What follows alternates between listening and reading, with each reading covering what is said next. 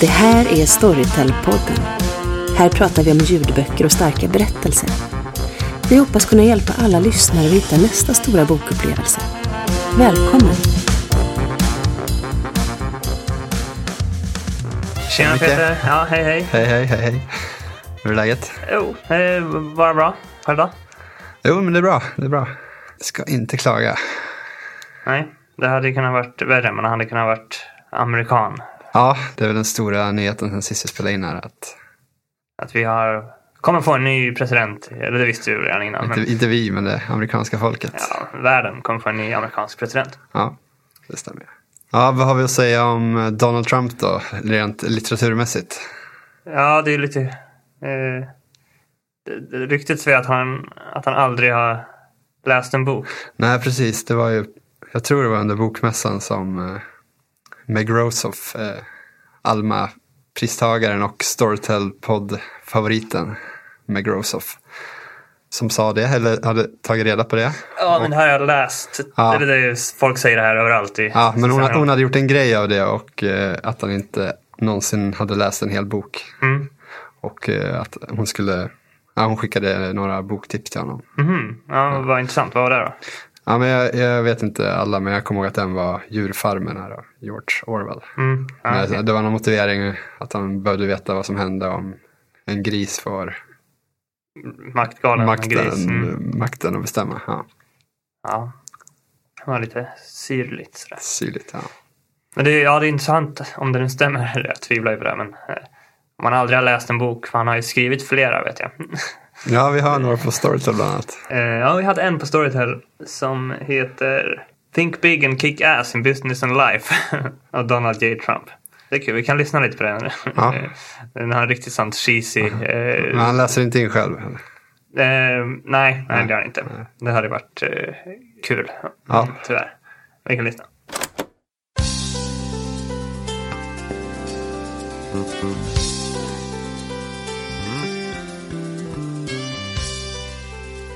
Harper Audio presents Think Big and Kick Ass in Business and in Life by Donald J. Trump and Bill Zanker. Read by Alan Sklar. Copyright 2007 by Donald J. Trump and Bill Zanker. Production copyright 2007 by HarperCollins Publishers. This is Donald Trump, and I'm pleased to present this forward to my new book, Think Big and Kick Ass. Throughout my years in business, there have been certain people who have left an indelible impression. Bill Zanker is one of those people. When I first met him, I immediately realized he was an intelligent guy. That was obvious. But he was also a dynamo, and that I mean in the finest sense of the Han läser något förord själv, men sen är det någon Alan Sklar som läser sen. Men eh, inte helt dum, helt dum eh, ljudslinga där. Känns, Nej, känns som något som skulle kunna vara med i Storytel-podden faktiskt. Ja, exakt. Men det blir ju lite... um, Det är sån här, vi har så himla mycket såna här businessböcker på Storytel. De här Harper Audio Presents. Det är alltid såna fula saxofonslingor med en jätteseriös röst. Ja. Och så blir det kul att den här clownen kommer in där sen. Eller ja, Amerikas nästa president då. Ja. Ja, nej, den har han ändå skrivit. Men eh, jag kommer ihåg att när jag gick i gymnasiet så jag läste någon kurs när det, det var något projekt där som handlade om ledarskap på något sätt. Och då skulle vi, då delades klassen upp i två delar. Och den ena gruppen fick läsa en biografi av eh, Donald Trump. Och eh, den andra gruppen fick läsa en biografi av eh, Richard Branson. Och jag kommer ihåg då att jag var så jäkla nöjd att jag hamnade i Richard Branson-gruppen. Grundaren av Virgin och ja. Donald Trump verkar så himla mossig och tråkig. Richard Branson var den här coola hippie-killen som... Men man blev placerad hos en av de här och man fick inte välja själv. Nej, det var någon lottning av något Ja. slag. Ja, jag vet inte vad jag vill säga med det, men bara att han har skrivit fler böcker. För det var också en självbiografi, den Ja. andra. Och att du redan då var skeptisk till Ja, precis. Trump. Ja, Ja, men ska vi lämna politiken då och ja. gå vidare till eh, något annat? Har vi någon bok om Hillary Clinton? Ja, det tror jag vi har. Det är väl över för henne nu i och för sig, så att det är ingen mening att läsa om henne ännu mer. Nej, hon går väl i pension nu och skriver en egen bok förmodligen. Mm. Skulle jag gissa. Så att, Ja, Jo, men vi har några böcker man kan söka på hyllan Ja, också. men eh, det kommer nog någon ny snart. Ja. Ska vi ta och gå igenom vad vi har läst de senaste veckorna kanske?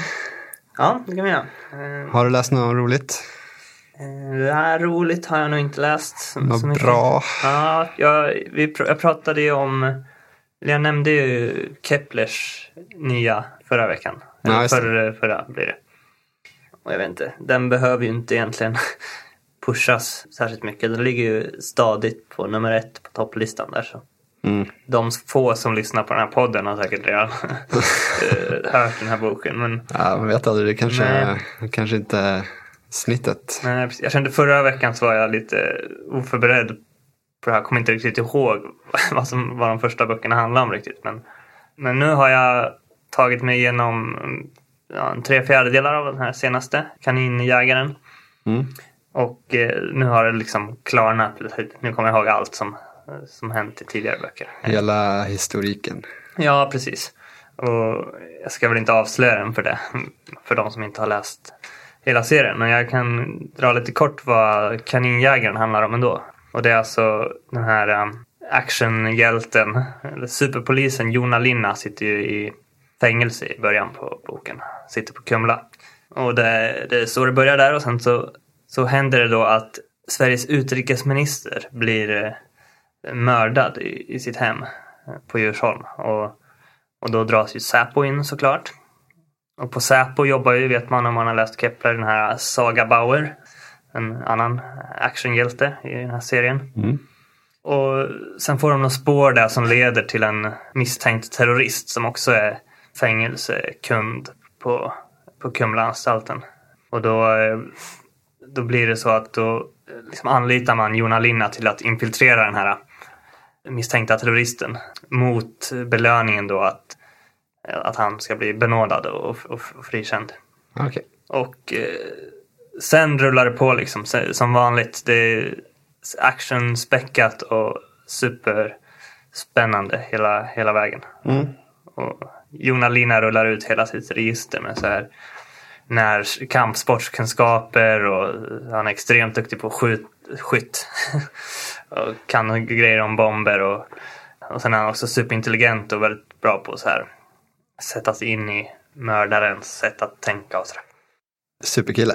Ja, precis. Det låter som att jag så här, raljerar lite men det, det, det, är, det är liksom det är meningen att det ska vara så här. Man blir så här glad över att han är så grym.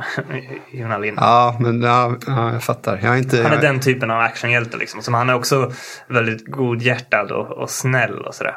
Okej, Han är ja. som hård mot de hårda. Du vet. Politiskt korrekt. Ja, ja precis. Ja, det också. Ja, okej, Eh, ja. Men det är nästan lite uppfriskande. Alla är så här. eh, Eller det är väldigt vanligt i deckare och spänningsromaner att, eh, att hjälten ska vara ha en- del osympatiska drag för att försöka göra den lite mer verklighetstrogen. Men Nu har inte jag lyssnat på någon av de här, men han sitter ändå i fängelse här. Ja, exakt. exakt. Ja, det är väl... jo, men det... Ja, men han... Oförtjänt. Ja, eller han, han gör vad som krävs. Liksom. Han, han, gjorde, han gjorde rätt sak moraliskt. Ja, Okej, ja. Eller det är väl huvudgrejen, att han Ja, gör alltid rätt sak moraliskt. ja, jag förstår. Ja, jag kanske ska ge mig på någon av de här Kepler. Ja, Jona Lina. Gör det. Jag tror nästan den eh, första, första och andra är mina favoriter. Hypnotisören och Sandmannen. Ja, man måste väl börja från början. Ja, du kan lika gärna göra det. Ja. jag. Även om det inte är ett måste. Jag pratade med en eh, polare häromdagen som läste just Kaninjägaren nu. Mm. Och han tyckte att det var liksom kittlande att, att det inte förklarades varför Jona Linna satt i fängelse egentligen. Alltså, till exempel. Mm, Okej. Det är något att tänka på. Ja. Eh, sj- själv då? Något? Ja, jag, jag har också läst en sån här eh, lite Ja. stor som ja, har väl legat högt på sådär. Den här Största av allt av eh, Malin Persson Giolito. Ah, vad kul. Vad kul. Har, du- har du lyssnat på den? Nej, jag har inte det. Jag, inför avsnittet här tänkte jag att den där skulle jag lyssna på. Den snackar alla om. Ja, ja men den är bra. Den är bra. Mm. Vad, är- vad är det för typ av bok? Ja, det är en uh, rättegångstriller. Men den känns inte, alltså, då tänker man ganska, man tänker amerikansk film när man hör rättegångstriller, jag i alla fall. Mm. Eh, och det är inte riktigt den stilen utan det, det utgår från en svensk tonårstjejs perspektiv. Och det, det börjar med att det var en skolskjutning på en gymnasieskola i Djursholm. Mhm. Och det är lite oklart, det är den här tjejen som hon sitter häktad. Mm. För någon slags inblandning här. Och det är lite oklart i början vad som hänt. Hon pratar liksom om vad som händer och så här. Och, men senare i boken så börjar hon prata om vad som hänt tidigare och man får lite, ja, lite bakgrund, till, bakgrund till vad som har hänt och varför saker har hänt. Och, ja, det är lite svårt att prata om det för jag, jag kommer inte riktigt ihåg hur mycket man vet. Man får veta så lite till hela Ja, tiden okej, så att hur mycket man kan avslöja. Men ja, nej, men bra bok. Och, Ja, den har blivit väldigt eh, väl bemött av kritiker och sådär. Och alla jag har pratat med har också verkligen berömt, eh, berömt den som väldigt bra. Mm, folk har sagt typ så här, "Va, vart, vart kommer den här tjejen ifrån? Liksom, Va- hon har ju skrivit böcker innan men jag tror att det är den första vi har på Storytel.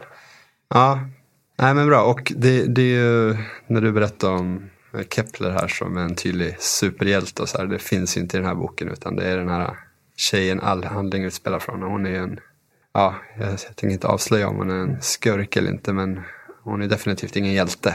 Nej. Inte, inte på det sättet i Men alla om fall. man skjuter ner en massa klasskompisar så det låter inte så moraliskt rätt.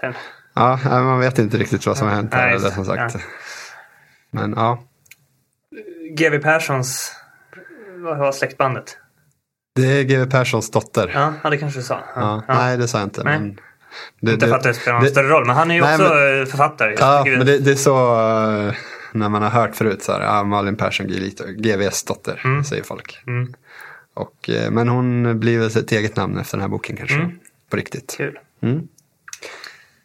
Ja, men eh, rekommenderas. Ja.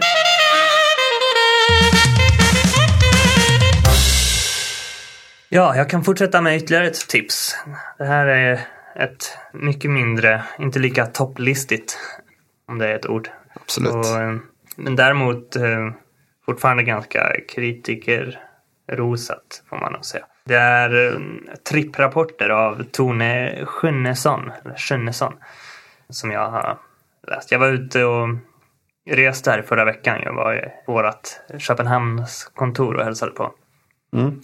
Och då, då hade jag lagt den här boken i bokhyllan och trodde jag hade laddat ner den offline.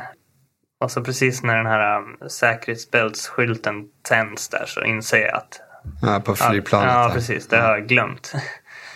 Så det var lite jobbigt. Men så upptäckte jag att det fanns wifi på planen nu för tiden. Mm. Och det funkade bra så att Ja. jag fick ner den här boken till slut. Um, Streamar du då eller? äh, då du passade jag på att ladda ner hela. passar på att ladda ner, jag ja. tänkte att den Hade var du säkrast. vågat annars på ett flygplan kanske? Ja, precis. Och den är inte så lång den här boken. Den är fyra timmar lång så att det gick ändå ganska smärtfritt Mm. att ladda ner den.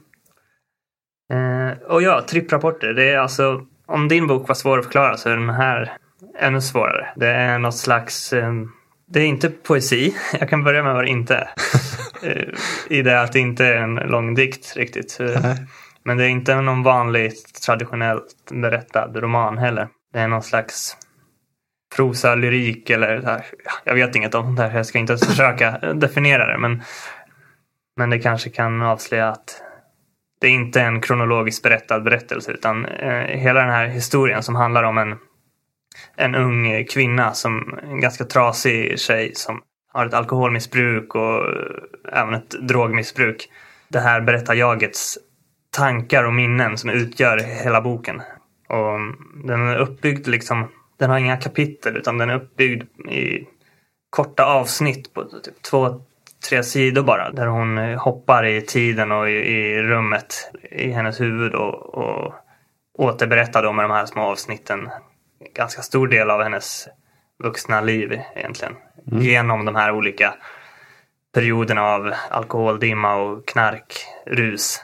Men även riktigt så här skitiga avtändningsperioder och, och sådär. Eh, Och det är nära på poesi ibland också. Jag, eh, för du vet i dikter och sånt så avbryter man meningen mitt i och byter rad och sådär. För att det ska få någon slags melodi sådär, i språket. Och så är det en del i, den här boken. Det finns ju både som e-bok och eh, ljudbok. Mm. Man hör det i uppläsningen också. Att, Ja, och det är väl det bästa med, av allt är att det är Tone Schunnesson själv som, som läser den här. Det känns som att det hade varit svårt för någon annan att ge helt rätt ja, men speciellt om det är sådana grejer. Då, tolkning. Sådär. Ja, ja. det, det låter kanske bara konstigt alltihop och rörigt sådär. Men, och det är det väl till viss del. Men det, det är också nästan så meditativt när jag, när jag satt där på flygplanet och även senare när jag skulle hem igen på flygplatsen. Flyget var försenat och sådär så att jag lyssnade på den här. Och, och det är verkligen eh, liksom medryckande. Man liksom flyter med där i hennes eh, minnesfragment. Men eh, det här är då en bok man behöver kanske kunna fokusera lite. Eller inte hålla på med en massa annat medan. Ja, precis. Jo, det passar bra på när man är sådär mör efter att ha jobbat stenhårt några dagar i ett annat land och sitter och väntar på ett försenat flyg. Sådär.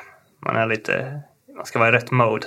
Mm. Nej, men den, eh, jag rekommenderar den verkligen om man vill ha en lite annan eh, speciell upplevelse. Mm. Hur lång var den? du? Fyra timmar. Fyra timmar. Ja, men det kan ju vara värt att prova. Det är inte alls för lång tid. alls. Nej, absolut. Och, raka motsatsen till Kepler. Ja, Så det har varit spännande att varva de här två. Och huvudpersonen är som sagt verkligen inte någon, eller här snackar vi om en eh, så långt ifrån en hjälte som det bara går. Det, hon är extremt osympatisk och, så- och, och så narcissistisk och divig. men kanske suttit i fängelse. Nej, hon sitter inte i fängelse. Nej. Kanske har. Ja, kanske. Ja. Men hon så här, utnyttjar sina kompisar och snor pengar och lånar pengar som man aldrig tänker lämna tillbaks. Ja, okej. För att köpa knark. Men ja, ändå väldigt fascinerande och, spännande. ja. Jag vet inte om jag sålde in den till dig eller någon, men mm, ge den ett försök. Eh, något extra. Absolut. Eh, Det är väl sådana här oväntade som kan vara superupplevelser. Mm. Tripprapporter alltså av Tone Schönnesson. Kan vi inte lyssna lite så man får höra?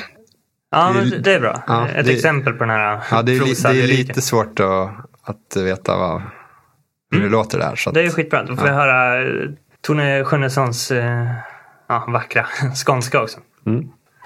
Det var vårmorgon mot sommar. Solen steg där borta någonstans. Jag såg den inte, men jag anade den bakom mig. Jag stod med det blöta gräset. På andra sidan vägen stormade skogen, kilometer efter kilometer. Alldeles stilla låg morgonen, som ett löfte om att en ny dag snart är över. Kväljande doft av lilja i mitt minne. Poeter och florister är samma sorts män. Veka män, med bleka bilder i sina huvuden. Fotografier av buketter tryckta på vykort skickade från Danmark hem till farföräldrarna.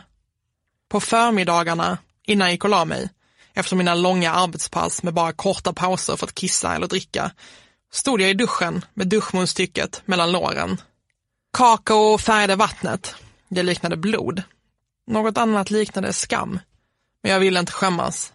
Formerna för liv är olika, även om det är lätt att glömma. Det har jag försökt säga till mig själv i några år nu. Mina dikter på rad, romaner på rad. Ingenting av det är värt någonting. Ja, jag kan ju bränna av ett till boktips. Mm. Och det här är lite roligt för dig för att vi hade i somras så körde vi de här utmaningarna som tog bort lite grann. Mm. Och då eh, utmanade du mig att läsa en fantasybok. Ja, ja. För att jag aldrig hade gjort det. Mm. Typ. Eh? Och nu, och jag fick eh, lyssna på Trollkarlen från Övärlden. Ja. Övärlden-serien. Och nu har jag lyssnat på andra delen i den. Ah. För den var ju riktigt bra då. Mm. När jag hade läst den där första delen. Så jag har inte riktigt hunnit med mig. Men nu har jag lyssnat på andra delen. Det var ju väldigt lyckat, måste jag Ja, verkligen. De är ju fantastiskt bra för att vara fantasy. Mm. Nej, jag ska inte säga jag. Det är de enda fantasyböckerna jag läst. Ja, jag vet inte om du kommer ihåg vad den handlar om den första. Ja, det var Handlar om, trollkarlar. ja, det, den första boken handlar om trollkarlen Ged. Mm. Och han, hur han blir trollkarl. Han går på någon trollkarlskola. Mm, just det. Och han är lite kaxig och, får, och uppkallar någon ande från dödsriket som han får efter sig. Så det är den första boken. Mm. Och den här andra boken handlar också om Ged då, fast nu är han i en helt annan del av den här övärlden. Där eh, ja, han är ute efter en gammal eh, ring från en, en gammal trollkarl som finns i en gravkammare ett ställe som heter Atuan. Ja, alltså det är väldigt, måste bara flika in, det blir väldigt lätt att det känns som att de här fantasyböckerna ändå är väldigt mycket samma sak. Ja, Trollkarlsskolan känner man igen lite grann från mm, Ja, exakt. Harry Potter. Ja. Och ringen är ju klassisk. Mm. Ja, han ska hämta en ring. Ja, ja. jag tror inte det är, nå- nej, det är nog inget magiskt över den här ringen. Det är bara Ja, ja. stort affektionsvärde. Ja, det var en twist. Typ. Ja. Ja, men han är på ett ställe där, där, där det inte liksom, man har varit några trollkarlar tidigare egentligen. Så att de har lite svårt att acceptera att det är en trollkarl där. Mm. Jag kan inte prata så mycket om den här heller, de, de är ganska korta de här och man avslöjar väldigt mycket om Mm. man börjar. Men det känns som att du, det här var en väldigt stark rekommendation om du till och med fortsatte på nästa del. Absolut. Och du tänker plöja trean också sen eller? Ja, ja, så småningom. Det är ingen så här, eh, det är ingen så här cliffhanger-serie där, utan de är fristående. Mm, okej. Så att det är inget man behöver, liksom, man måste fortsätta Ja, men det kan vara utan- skönt också. Så man men- slipper, eh, annars om man börjar med något som man vet är en cliffhanger-serie, då liksom binder man upp sig på Precis, ett halvår. Med, Nu var det väl tre, fyra månader sedan jag mm, lyssnade på första delen och tog den här nu. Alltså. Ja. Och det här med Trollkarlsskolan, det, det här är ju jättegamla böcker, de är från 60-talet. Så att det är eh, Harry Potter som är inspirerad av den här och inte tvärtom. Mm. Så det är också en rolig detalj här. Att... Och det är eh, Ursula K. Le Guin som Mm. har skrivit den här. Ja, men ska vi hoppa vidare från en icke cliffhanger-serie till en, till en cliffhanger-serie istället? Absolut. Det är ju dags igen för, eller de kommer ju hela tiden de här Storytel Originals-serierna. Och idag blir det, när den här podden släpps, så släpps eh, också en ny eh, serie som heter Vespers vidunderliga äventyr. Mm. Och vi kan börja lyssna på trailern tror jag va? Yes.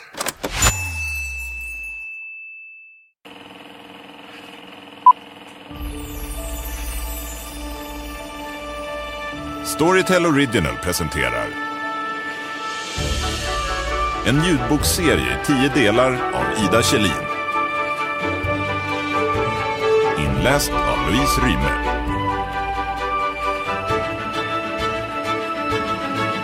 Vespers vidunderliga äventyr. Dörren till telefonrummet öppnades och ut exploderade Vesper. Hon steppade längs med hela rummet fram till incheckningsdisken, hängde sig över den, kysste hotellportieren och steppade vidare mot trapporna uppåt. Barnet hade i sin häpnad slutat gråta. Hotellportieren stammade, röd i ansiktet. De stirrade alla mot trappan där kvinnan försvunnit, hörde klampet av steg och sedan hennes rop. Sven! Karin! Jag får resa! Jag får resa! Vespers vidunderliga äventyr. Ett sprakande äventyr i högt och humoristiskt tempo.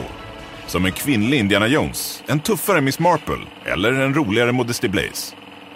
Släpps hösten 2016, bara på Storytel. Ja, det låter ju proffsigare och proffsigare med de här trailerserna. Ja, den här måste ni kolla på på Youtube också. Den är fin. Och det är Louise Ryme som läser in den här. Vi hade lite, vi, hon påade podden för, om det var förra gången eller två gånger sedan. Och vi, Mm. vi hade lite svårt att, eh, Lista ut vad det var hon läste. ja precis. Hon hade väl inte läst något tidigare som vi hittade och sådär. Så. Nej, Men här har ni svaret. precis. Det låter ju bra också. Mm. Eh, och den här eh, serien då, det, det handlar om eh, Vesper heter väl huvudpersonen då. En kvinna här på 20-talet i England någonstans, eller var det Skottland? Ja, vi låter det vara osagt. Storbritannien. Storbritannien, bra. och hon, hon är då kryptozoolog. Vet du vad det är för något? Nej. Då kan jag upplysa dig. Kryptozoologi är ett samlingsnamn på pseudovetenskapliga studier av i folktro förekommande arter som inte har erkänts av vetenskapen. Till exempel Storsjödjuret, Loch Ness-djuret, havsmonster, Yeti, Snömannen, Bigfoot, sjöodjur och monsterfladdermöss. Ja. Mm. Så hon, eh, så hon forskar på djur som inte finns. Eller som allmänheten inte tror finns i alla fall. Ja, det låter spännande. Mm. Och eh, ja, men det är, det, är, det är en komedi får man ju säga också. Det så här kan ju vara lite något kul att fly in till nu när världen ser så eh, hemsk och tråkig ut. Ja, lite äventyrskomedi låter det som. Ja, exakt, exakt. Men det är lite sån matiné eh, äventyrskänsla får man av trailern också. Ja, Så det kan bli spännande. Eller handlingen här i första säsongen är väl att, att hon eh, ska liksom ut på någon expedition till liksom Kongos outforskade djungler för att leta efter några såna här hittepå djur. Då. mm. Ja, något att kolla in. ja det, det låter riktigt bra faktiskt. Ja, jag tror att det, det kan bli riktigt bra.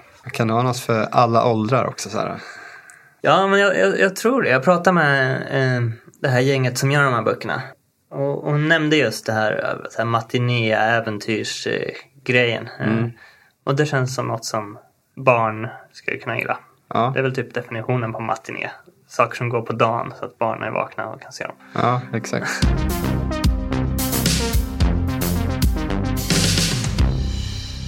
Ja, jag känner mig generös idag så jag delar med mig av ytterligare ett tips. Eh, innan det ska bli intervju och grejer här också. Ja, Och, ja, du vet ju att jag håller på att flytta.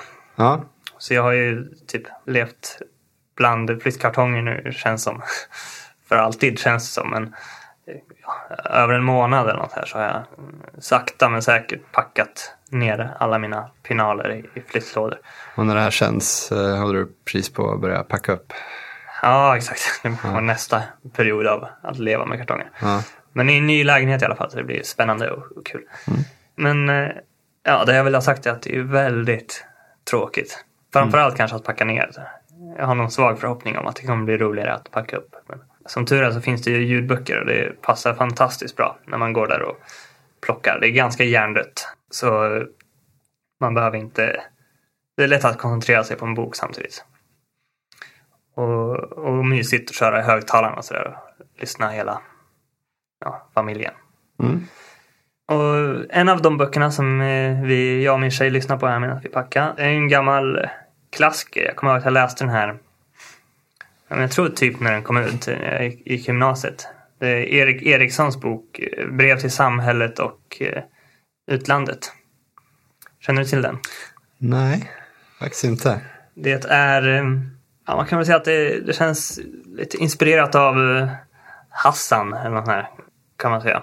Ja. Fast aningen mindre larvigt tänkte jag säga, men det, men det kanske inte är heller. Det, det är ganska larvigt. Det är alltså den här författaren då, Erik Eriksson, som har skrivit brev till olika myndigheter och föreningar och företag där han har kommit med konstiga förslag eller han liksom eh, skriver helt eh, absurda brev helt enkelt till de här väldigt seriösa instanserna då. Och så får han alltid svar då som är extremt... När hans brev är absurda och, och roliga så är svaren fortfarande enligt mallen. Som om det hade varit ett vanligt brev. Ja. Och det skapar liksom ja, stor humor där i eh, den kontrasten. Och den här boken är tre timmar 48 minuter lång. Det innehåller, ja, det är på det här formatet. Hans brev läses upp och så läser Är det alltid ett, ett tillbaka eller fortsätter konversationen? Eh, nej, det vanliga är att det bara är en tillbaka. Ja. Eh, ja, det hade kunnat vara kul om det hade fortsatt ännu mer. Det, det har du rätt i. Jag tror att det gör det någon gång, men oftast så nöjer han sig med det första svaret. Där. Ja, Och det här är en bok som eh, ja, jag tyckte den var skitkul då när jag läste den. Och, och den passar ju också väldigt bra som, som ljudbok. Vi kan väl... Ja, den här kan man inte bara prata om. Vi måste lyssna på ett av breven. Ja. Eh, Så det gör vi. vi kör. Hej, jag heter Erik Eriksson och jag har många tama djur som gillar att vara på scen. Den 4 januari kommer jag till er teater för att uppträda med mina djur. Djuren och jag kommer att röra oss till musik på scen. Jag kommer även att läsa upp olika dikter som handlar om mina djur. Jag kommer att stanna tre till fyra dagar. Jag och djuren kommer med eget foder, men vi behöver ett utrymme att sova på. Det är också viktigt att ni meddelar samtliga på teatern så ingen allergiker får problem. Många idag har problem med djur. Vi ses snart. Varma hälsningar, Erik Eriksson. Med anledning av brev är mottaget 4 december 2002. Bäste Erik Eriksson. Ditt brev gör mig mycket förbryllad. Så vitt jag vet har vi inte haft någon som helst kontakt med dig. Således har inga kontrakt skrivits. Ännu mindre någon typ av överenskommelse. Dessutom är det inte möjligt att använda våra lokaler lördagen den 4 januari med din djurföreställning. Då har vi annan verksamhet inplanerad. Med andra ord, om du har tänkt styra kosan till Gottsunda teater den 4 januari ska du omgående avboka detta. Vid frågor är du alltid välkommen att ringa mig på kontorstid. Telefonnummer Ja. Ja, är det alltid samma röst som svarar på breven? Som Eh. läser svaren? Ah, jag, kommer... Nej, jag tror att det är... de varierar med några olika. Jo, men det gör de. Men det är alltid eh, Erik Eriksson själv som läser brevet. Mm. Med den här lite ja, gnälliga eller släpiga rösten. Där. Ja. ja, men det var, det var roligt. Mm, det, ja, det rekommenderas om man vill skratta lite också i fyra timmar ungefär. Kom på nu att vi glömde bort att eh, berätta vem som påade oss idag. Ja, Och det var, det var ju lite dumt. Det var ju väldigt celebert. ja. Det är, många kanske känner igen rösten. Hon är ju den nya ljudboksdrottningen här. Oslagbar egentligen. Ja. Ensam på toppen. Verkligen. Julia Duvenius. Tack så mycket Julia. Hon har ju bland annat läst den här Sagan om Isfolket-serien. Omåttligt populära, så här, 47 eller 49 böcker långa. Ja, och även eh, Margit Sannemos andra serier här nu som finns. Precis, och även de här 50 Shades-böckerna på Mm. svenska. Eh, Cirkeln-serien. Och säkert massa andra saker också. Ja, men eh, tack Julia. Tack.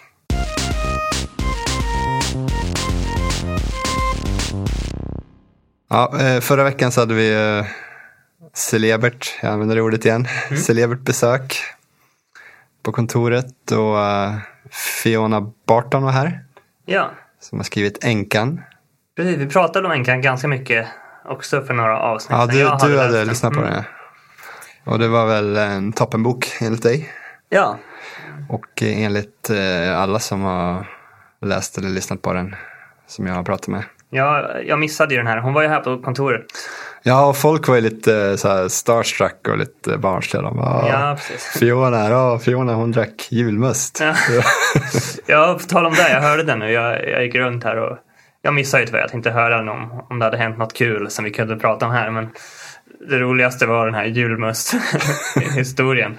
Eh, och ja, de hade bjudit henne på julmust och hon tyckte inte att det var gott. Nej, det var så. Hon tyckte inte det var gott alltså. Ja, de hade hittat på på sin Instagram att hon tyckte det var gott, men hon tyckte inte att det var gott. ja, det är otydligt vad som hände. Men eh, nej, hon hade inte gillat eh, julmust. Så nu vet vi det. Ja. nej, men det, sen jag pratade lite mer med eh, om henne här också. Hon är, de hade haft ganska intressanta diskussioner här. Och det är väl det som kommer komma i intervju nu också här med eh, Anna som fick chansen att intervjua henne. Mm. Jag har inte hört den än, men jag antar att de pratar om det. Att eh, I Änkan, då, boken, så är ju en av karaktärerna där en, ja, men en skvallerjournalist helt enkelt som följer den här rättegången och det här försvinnandet av flickan. Och det är ju väldigt detaljerat beskrivet där hur, hur det funkar på de här relationerna och hur tidningarna betalar stora summor pengar för att få exklusiva intervjuer och sådär. Mm. Och, och det visar sig då att, vilket känns ganska självklart nu så här efterhand, att Fiona själv har ju varit en sån här journalist. Okej. Eh, och det, det låter rimligt. Det är enda sättet man kan få det att bli så himla eh, ja, detaljerat och eh, levande. Verkligen förstå hur det fungerar. Ja, precis. Och det gör också att jag tänkte så här, shit, då är det ju sådär på riktigt. För det, vissa stunder känns det också lite överdrivet. Ja, Okej, ja. Men tydligen så ska det vara ganska nära sanningen och baseras ganska mycket på liknande ja, reportage och intervjuer som, som hon har gjort själv. Då. ja. Jag måste lyssna på Änkan också. Den kommer nog gå före Kepler. Mm. Ja, jo men det får du studera. Men först ska vi lyssna på intervjun. Ja, varsågod Anna. I want to start with welcoming you, Fiona Barton. Thank you so much for inviting me. Thank you. You're here because of your fantastic book, The Widow, Enkan in Swedish.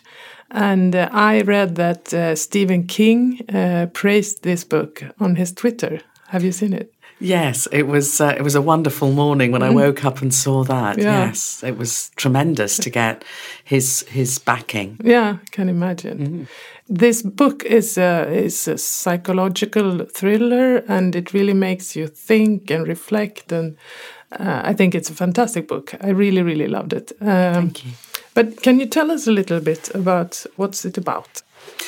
It's uh, it's about a marriage, really, a marriage with secrets.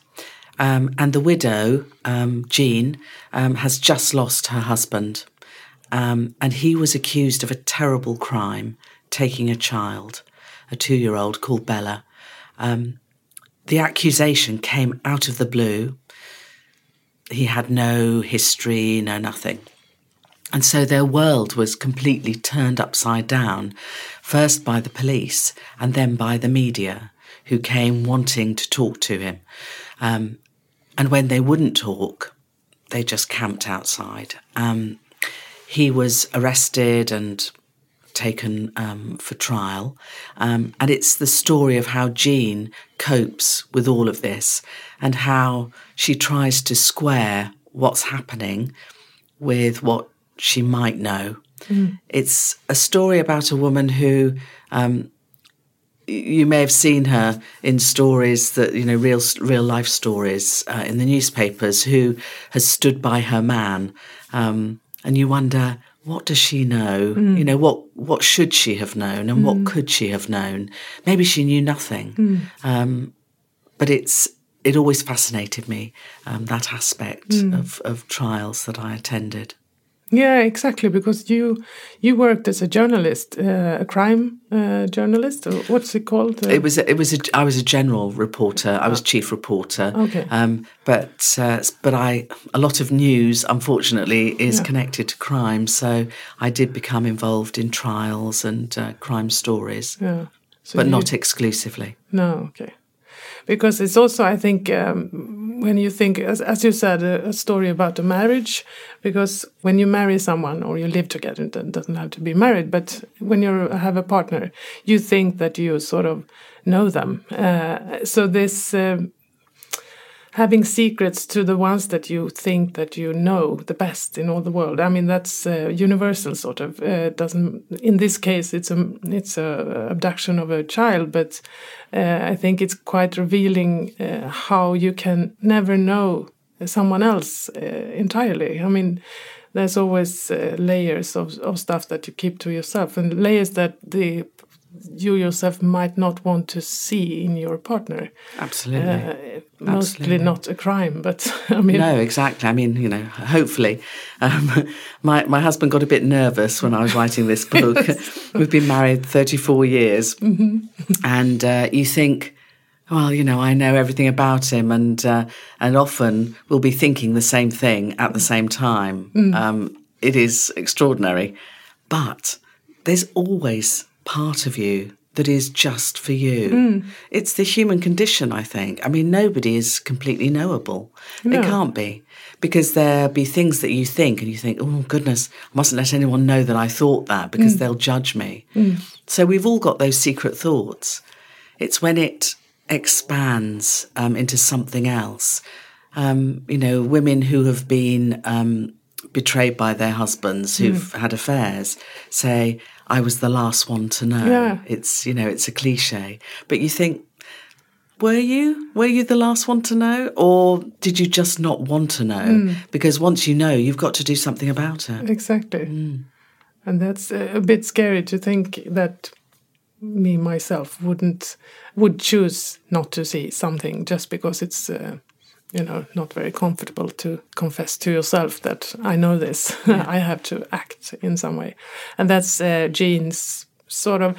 I, I love that you eh, you do with the characters in this book. Um, you don't you love them or love but you like them one moment and then something shifts and then you're not so sure that you like them and they do stuff because there are three main characters sort of jean is the the wife the widow uh, and then we have Kate, the journalist, and then we have Bob Sparks, the detective. so you sort of follow those three uh, three persons during the book. Maybe Bob is the one you like the most. He's the most lovable. Person. I do love Yeah, Bob. Yes, I do. But because he, his his actions, even when he makes mistakes, they're from pure motives. Exactly. Yes. It's not self-seeking. No. And I think maybe the other ones are are very changed by the story. Also, the mother of the child, Bella's mama, they are all changed by the the events that happens. But Bob sort of turns back and becomes the one he was before. Maybe. Yeah, I agree. Yes, He's that's the most right. trustworthy of them all, sort of. But I'm very glad that now that the um, this new genre really they're calling it domestic noir, Yeah. which makes me laugh. But um, uh, I think it is. It's what happens between behind closed doors Mm. between families. Um, but it, what I like is that you don't have to have likable heroes Exactly. Love it. anymore Yeah. um, because it's not true, is it? People are not always likable. And it gives a false ring to Mm. some books Mm. that, you know, they build this person up as, you know, this paragon of virtue. People aren't like that. Um, you know, so I'm glad that sometimes you like, sometimes you Mm. don't, because I think that's more of a real reaction Mm. to people and It how is. they act. And uh, you've you've worked, as we said before, as a journalist for many years before you wrote this book, or did or did you write this book? When did you write it? Actually, well, I've heard rumors. Ah, I, I had to uh, wait until I finished being a reporter uh, to write the book because when you're a reporter, there is no space in your life or your head, really, for Mm. me anyway, No. to write fiction. Others may do that, but I had a family, Mm. I had a very full time job. Um, and when you're writing a story um, for the newspapers, it's full concentration Mm. because the next day you may, you may move on to something else. Mm. Um, so I waited. I did about 30 years in newspapers, Mm. had a wonderful time, loved it. Um, and then uh, in 2008, my husband and I um, left our jobs and went to Sri Lanka for two years Wow. uh, with VSO as volunteers. And I worked with journalists, and he worked with adults with learning disabilities, teaching them carpentry. Mm. He's still got the bruises to show. I Is he a carpenter? Well, he was a builder. Oh, okay. Um, so uh, yeah, so we went there, and for the first time um, for years, I had that space Mm. um, to do something. And Jean's voice, Jean the widow, Mm. her voice was in my head. Um, it all began with no more of his nonsense, really, Mm. and uh, and it, it's yeah. it it sort of grew from there. And I thought, I'm going to try this. Um, so uh, I sat down um, one evening, uh, one afternoon really, because it got dark as I was writing, and uh, it gets dark at six o'clock every night in Mm, Sri Lanka. mm. And so um, I wrote 10 chapters. I wrote the first nine and the final one because I knew what would happen. Um, and then I put it in a drawer, as you do, uh, while I got busy doing other things and took it out again later um, and finished it. Uh, because the end i was really thinking about it. It's a it's a very clever end in uh, i just had a discussion a discussion about it with a colleague here uh, who just read it read it too. And we were talking about the end and we can't talk about it here but it's a very clever end uh, that is uh, i mean the book is unpredictable and uh, the end matches it i think uh, was it hard to write this end was it hard to not to you know finish every uh, story arc in in in the in the story i mean No, it wasn't really because I, you know, life's like that.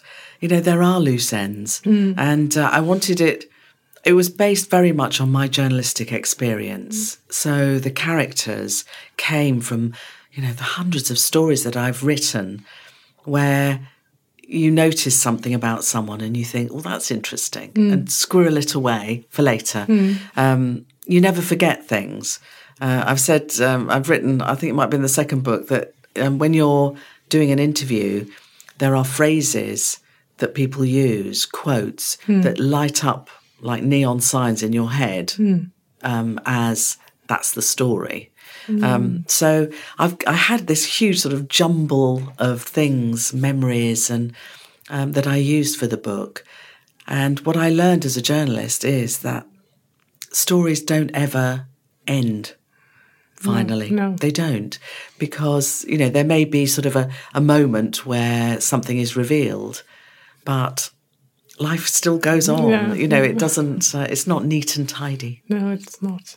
When you read this book, there's a lot about the media and the media uh, circus around this uh, case about the, the disappeared little girl. And uh, you've worked in, in media for many years. So, what is your uh, view on on this? Um, I mean, in Britain, especially, I think they have a rumor for being especially ruthless and and um, hard on on people uh, they hunt for a story. Uh, how do you see? How do you think about it? It's um, we're at a very depressing time, I think, in journalism in the Mm. UK because those um, those attributes that you've just talked about about being ruthless and hard um, have become in the public's mind the norm. Hmm. That's what all journalists are like. There is a Hmm. stereotype journalist now, and of course they're not. Um, there have been some dreadful journalists who have hacked into phones, who have paid officials, but it isn't everybody.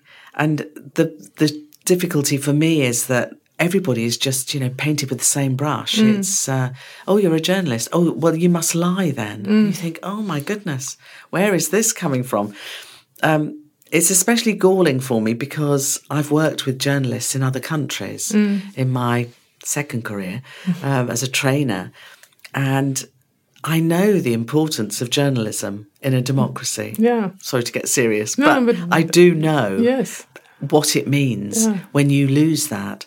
And to see free journalism being, you know, tarnished like this is, is very sad for me. Yeah, but Um, also, I mean, it's misused in the sense that the the phrase "the public has the right to know" uh, is the phrase that I mean can be applied to almost anything, and and you can treat people very badly and use that phrase. But on the other hand, I mean, in a country where where there is no democracy or free word, then then it's a very important uh, sentence. But maybe it's been misused in our sort of spoiled society. We've squandered. We've Mm. squandered that freedom. Um, Yeah. I think the dumbing down of journalism lately, with um, partly because online means twenty four seven. Mm. You've got you know it's a greedy thing. Yeah. You've got to keep feeding it, and uh, that means that you know sometimes stories go unchecked in the rush to get it out there, Mm.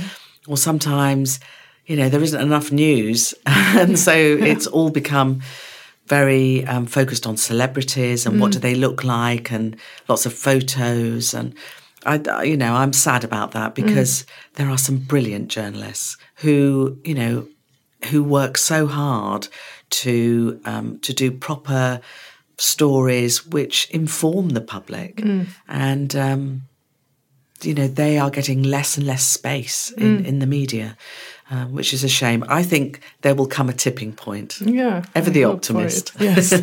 i hope that it, what will happen is that it will tip back and that people will say hang on but we didn't know about all these things because we were too busy looking at madonna's Mm. latest outfit Yeah. um, and so proper journalism will come back Yeah, and be uh, sort of paid for. Yes, well, that's that's the dilemma. Yeah, it is a dilemma. People can get news free. Mm. Why would they pay? Mm, Unless you're offering them something really special. mm, and nasty sort of. Yeah, but Kate in this story, uh, she is a journalist, and she's uh, um, she does a few uh, maybe uh, not very nice uh, decisions to to get the story done. But also she's pressed from her from her boss to she just has to do this. I mean it's I, I, I have a feeling that she actually likes or, or she befriends with Jean anyway. Uh, she's not a bad person, but she has a, a job to do that is not very. Uh, I mean, she's she can't she can't be soft when when doing it. No, although um, I think uh, there's a lot said about um, how journalists have to be um, objective and um, you know not get involved in stories. Mm. Um, but I'm afraid the journalists I've trained, I've told exactly the opposite Mm. because I don't think you can tell somebody's story unless you can empathise. No. I don't mean that you completely take their side and you know and that you're crying alongside with them. What I mean is that you feel what they feel, Mm. um, because otherwise you can't write it. Otherwise, No, it's a 300 bish bash bosh news story. Mm. If you're writing something, an interview, you've got to feel, Mm. um, but not show your feelings to the person no. because that's not helpful. No, no, no. Um, you know, you, you need to be the stranger on the train, Mm. the person who you can talk to openly Mm. um, because you know that it won't hurt them, they won't feel bad. You know what I mean? Where Mm. if you tell your family member, you know, you may then end up comforting them because Yeah, they're exactly. so upset. So I've done a lot of that. Mm. Um, but no, I, I, I don't think um, I don't think you have to be. You have to want to do it. Yeah. You have to want to get the story true and put energy into it. But um, I've never found banging on doors does any good at all. No. It makes people very defensive. Mm. Much better to try and you know persuade. Mm. When I read it, I think uh, it's. Uh, I mean, it's perfect for a film, for a TV series or something. Have you had anyone? yes, um, we've uh, sold we've uh, sold the option Uh. to. Is that how you say it? I think a production company has optioned Okay. the TV rights Mm, uh, yeah, because I, I really like it as a TV series, not And as me. a movie. Yeah. and me because I love the way it, you know we're in a golden age of Mm, TV series, and there's that lovely, that sort of delicious end of the hour, Mm. and you think, oh, what happens next? exactly. And um, yeah, so there, uh, there's a very good production company who made Wolf Hall and um, The Missing. Oh. They are um, they are looking to produce it, Mm. and they've got a scriptwriter who I've met who I liked very much. She really got it, Mm. and uh, she's got some very interesting ideas for turning it into telly. Mm. So fingers crossed. Oh yes, I look very much forward to that. Mm. I think I, I was thinking a bit about uh, Happy Valley. Have you seen Yes, it? yeah. Uh, it could be like like Yeah, that. That yeah. you really feel a lot. Uh, it's not just entertaining; it's uh, gripping, really, Mm. and also very very thrilling. It is. I mean, obviously, well, historically, people always went for the film option because Mm. they think, you know, big screen, Mm. big publicity. Mm. But I don't know. I don't know. Maybe it could work on the big screen. But my initial thought was telly. Yeah. I just, and people have big screens anyway now. Yes, but, they do. but I do love that sort of precipice Yeah, that you get yeah. to, and then you, you know, you have to wait for the next Yeah. episode. Or you stream it and you binge watch the Yes. whole series. Or you watch the whole box set. Yeah, that's right. Yeah. I love that. I do too. Yeah. Uh, but uh, I read somewhere that the next book will have uh, Kate in it as well. Yes, so we will meet her again. She has turned up like a bad penny. Um, yes, she's. Um, it was very interesting because the first book, I thought all the questions would be about Jean from the readers. Mm. I thought the interest would be about Jean and her moral dilemma Mm. and and the detective because people love detectives. But no, it was all about Kate. Mm. Every event I've been to, people have asked about her. Mm. Was she right to do what she did? Is she you? Mm. Um, Yeah. And what about journalism I was thinking now? about that question. No, no, no, no I don't. I she isn't. She no. isn't, I promise. My colleagues that I worked with said, "Oh, she isn't you." No, oh, good. Um, there are bits of me, Mm, and I have course. been everywhere that she goes. Oh, you know, I've okay. done you Mm. know the buy ups, the Mm. taking people to hotels, and all of those things. But um, it's started a conversation with the readers about journalism Mm. today, Mm. and I thought this is interesting, and uh, and I know journalism, so it seemed a bit perverse to do to go with Bob, um, to go with the detective. Mm. So I've kept Kate; she's the central character, Mm. um, and she. And of course, what journalists can do is go everywhere, ask the questions, and they're not bound by the same rules as the police. Yeah, true. So she's quite a useful Yeah. character as well. But of course, I think everyone that reads this, uh, the small sort of love interest between her and Bob. Oh, is do you think there's a love interest? Yes, something. It's There's a free flirt, song, Yes, yeah. something there. will they meet again? Yes. They will. Oh. Yes, they will. Oh. Uh, it's a funny thing. Not everybody says that about uh, about them. No, not everybody spots that. But there is a sort of a frisson between them. They're both well. One of them is happily married. Mm. One not so, um, not so happily. But um, yes, there's uh, she, Kate, and Bob um, meet again in the second book, Mm. and he is her touchstone. So he's not investigating what she's investigating, Mhm. but she rings him for advice. Okay, so good. I um, I'm keeping all my options open. because I really, really. But but he's much older than her, uh, isn't he? Or does He- it yes, just he- feel like he's very much? He's a bit older than her, but not much. Not much. No, okay. no. So there's still a chance then. never say never. Good.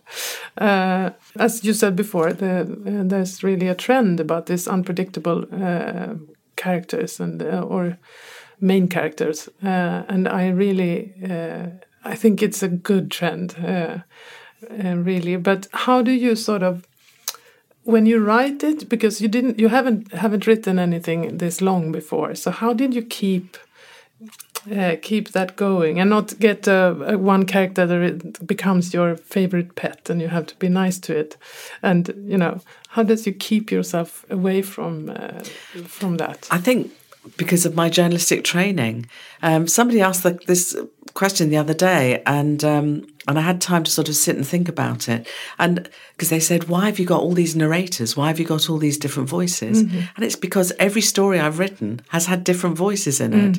As a journalist, you have to get the whole view, so Yeah. you talk to lots of different people. Um, and I think it was that that helped me balance it. Mm. Um, of course, the, the bad thing about being a journalist is that you front load. So when you write a story, you put all the best bits in the intro. ah yeah of course And that was terrible habit to lose. Yeah. You know, my editor, um, who saw it, uh, said, maybe we could just move a couple of things back a bit. um, you don't want to tell them everything up, uh, up front. Yeah. Um, so we did. Mm. So I've had suspense training. Mm. Um, it's a very difficult thing to do for a journalist Yeah. because the whole idea is that you've got to say everything straight away in case Mm. they don't read the rest of the Mm, story. exactly Uh, this I doesn't haven't thought about that but that's true yeah Mm. It's a, it, and also you write short. yeah So I got to 10,000 words and I Mm. thought, there is nothing left to say. and uh, I sent the 10,000 words in to a competition Mm. and, um, and I had encouragement from a writing group and, uh, and I was shortlisted for a prize. But I had to finish the book. I had to Mm. write 80,000 words minimum. Mhm. So I had a deadline. Oh. And so I thought, come on, you can do this. Get on with it. And uh, so I did. And I was helped greatly by the fact I was in Myanmar for Burma, former Burma. oh okay yeah oh, sorry I was sent there Ah. um, by FOJO Oh. Media Institute, excuse me, which is Swedish, Oh. uh, attached to University of Linnaeus. Mhm. Fantastic Mm. organisation. And uh, they send trainers and consultants all over the world Mhm. to train journalists and to help set up institutes. Mm. And so they sent me to Myanmar. Mm. And I went for six months um, in total in one year. Mm. And it was perfect because I had no domestic duties, if you know what I mean. Yeah. I had no responsibilities. Yeah, no My husband stayed home. Yeah. And, uh, and so I could write whenever. Yeah. You know, the mood took me, but mainly it was sort of six o'clock in the morning. Oh, it's But a great time in Myanmar, I tell Yeah. you. The sun comes up. Ah, before the heat, it's, it's maybe, and- beautiful, yeah. yeah. It's cool and But has it been your dream to to write a, a novel uh, before? I don't know. I don't think so. It wasn't a burning desire. I didn't think all the way through my journalism career, when am I going to write my novel? Mm. I didn't. Um, I loved what I was doing and I was really immersed in it. Mm. Um, and I was bringing up children and, mm. you know, I had other, other thoughts really. But it was when I stopped and could sort of take a breath and raise my head from what I was doing, I thought, maybe but I was full of doubts. Yeah, all course. all novelists are. I kept thinking this is rubbish. You know, nobody will want to read this. But as I said, writing group I, I went to in France. Mm. Um, we moved to France, and they were very encouraging. So they helped me. Yeah. Helped me And now believe. you you uh, when, when is your next book coming out, or is it In really- May. In May, okay. Yes. So we don't know when it comes to Sweden then, but No, but it should do. I think. I think. I. I think. Masalit have bought two books, so I think you will also have the child. It's oh, called. that's a uh, the child. Okay, good because that was my next question. Sorry, what would that be in Swedish? uh, barnet, maybe. Um, yes, the child. Uh, I've got to send the final edits today. Um, they are ready. Don't worry. but it's been a very different experience. The second book. Yeah, exactly. Because you did have, I mean, uh, expectations and Yes. uh, deadlines and. Ugh. Yes, it's been. I said to somebody, it's been like wrenching it out of my body with bloodied fingernails. Oh. It's um, because the first book, you're writing. Nobody knows you're writing. No. Nobody knows anything, and you can just carry on and and then pick your moment. Mm. Second book, there's a deadline Mm-hmm. immediately. Mm. And uh, I mean, I'm good with deadlines. I like them. You're a But- journalist. so, yeah, yeah. But, you know, what I hadn't taken into consideration was that I'd be doing publicity for the first book. Right. So I thought you just you gave them the book Mm. and then you started the next one. No, it doesn't work like that. So I have been traveling and doing events and Mm. festivals and which have been brilliant. I've loved that. But every time they pull you back from your Mm. Yeah. new book. So you have to get back into. So it's been um yeah, it's been challenging. Yeah, I can imagine. And I've learned a lot. Yeah. yesterday Things you not to here. do. I have a long list. in this uh, complete snow bliss as well. And uh, yeah, how, did the, the plane ride go? Was it? Uh, we were Scary, delayed. yeah. We were delayed uh, quite significantly. And then um, when we got to, we took the Arlander Express because the taxis weren't running. no. And uh, took the Arlander Express, which was a good move. Mm. And uh, it took, but then it sat outside the station for a long time because Ah. it was chaos in the station. Chaos, yes. And when we got out, there were no taxis. So we wheeled our suitcases through the snow to the hotel. It was fine, actually. It was an adventure. Let's Yes, say I that. can imagine. It was. because the snow was really. I mean, you could hardly see. Uh, Oh, it had stopped falling by then. This Oh, was did? night. Okay, okay. Yeah, okay. this was night. It was we we left Arlanda Airport at seven Ah, and got to our hotel at 9 And it was very quiet because the cars didn't run and the snow was like isolating everything. So it Yes. was really Yes, it sort of damped all the sound. Yeah. down. Yeah, there were not many people around. no. but I'm uh, I'm glad you reached your hotel. So am I. Very glad to come to Stockholm. I love coming. I've come a lot. Um, Oh, you've been here before? Oh yes, because of Oh. Fojo. Oh, of course, yes. So they are based in Kalmar, Uh-huh. down in the south, Mm. um, but they have an office in Stockholm. So sometimes I'm passing through. yeah. Sometimes I come here, and uh, I've always loved the city. Beautiful Mm-hmm. Mm. Now place. you've, you've seen the worst uh, snow that you. Yes. I mean, I mean, there's, there's often snow in Kalmar, but Yeah. Mm. uh, I hadn't. It's been cold in Stockholm, but not snow. no. Uh, yeah, um, but now it's uh, melting away. So you, when you travel home, I think it will be It'll be maybe fine. easier. I hope so. Yeah. Okay, so I look so much forward to uh, the child, uh, Barnet. Uh, if it will be called Barnet in Sweden, I don't know. But uh, I really look forward to meet Kate again and Bob. Thank you. Of course. Thank you for coming. Well, thanks so much for having me. It's been lovely. Ja, ska vi ta och sammanfatta det här?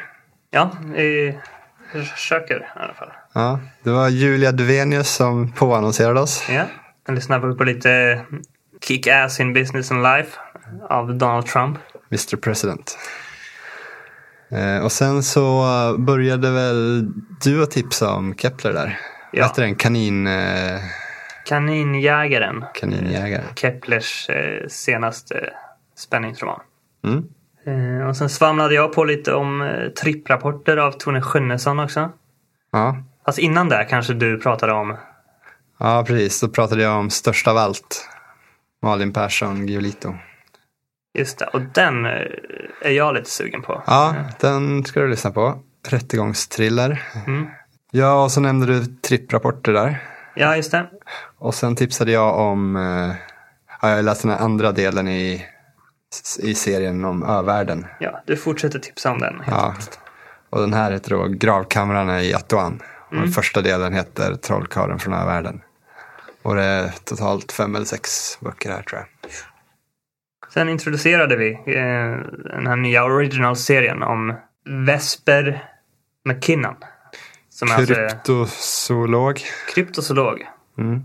Hon forskar på ja, djur som är lite tveksamt om de finns på riktigt. Hittepådjur. Ja. Enligt, enligt de flesta kanske. Sen lyssnar vi på ett exempelbrev från Erik Erikssons bok eh, Brev till samhället och utlandet. Och sen var det en intervju med Fiona Barton som har skrivit Änkan. Som jag och alla andra borde lyssna på. Ja, sen hade vi inget mer. Det, nästa gång vi spelar in så är det väl typ jul. Nej, inte riktigt, men det... det December i alla fall. Första advent. Nej, inte ens december. Det får bli ett specialavsnitt om julböcker så småningom. Ja, Kanske vi kan lo- lova lite ja kanske inte nästa gång, men gången efter det kanske. Mm. Ja, vi får se vad det blir. Det finns en hel del bra Först, där. första adventböcker kanske det blir nästa gång. Ja, ja, det är lite smalare. Ja, ja vi får se. Ja, ja, men vi hörs om två veckor och eh, ja, lyssna lugnt. Ja. Tja. Hej, hej.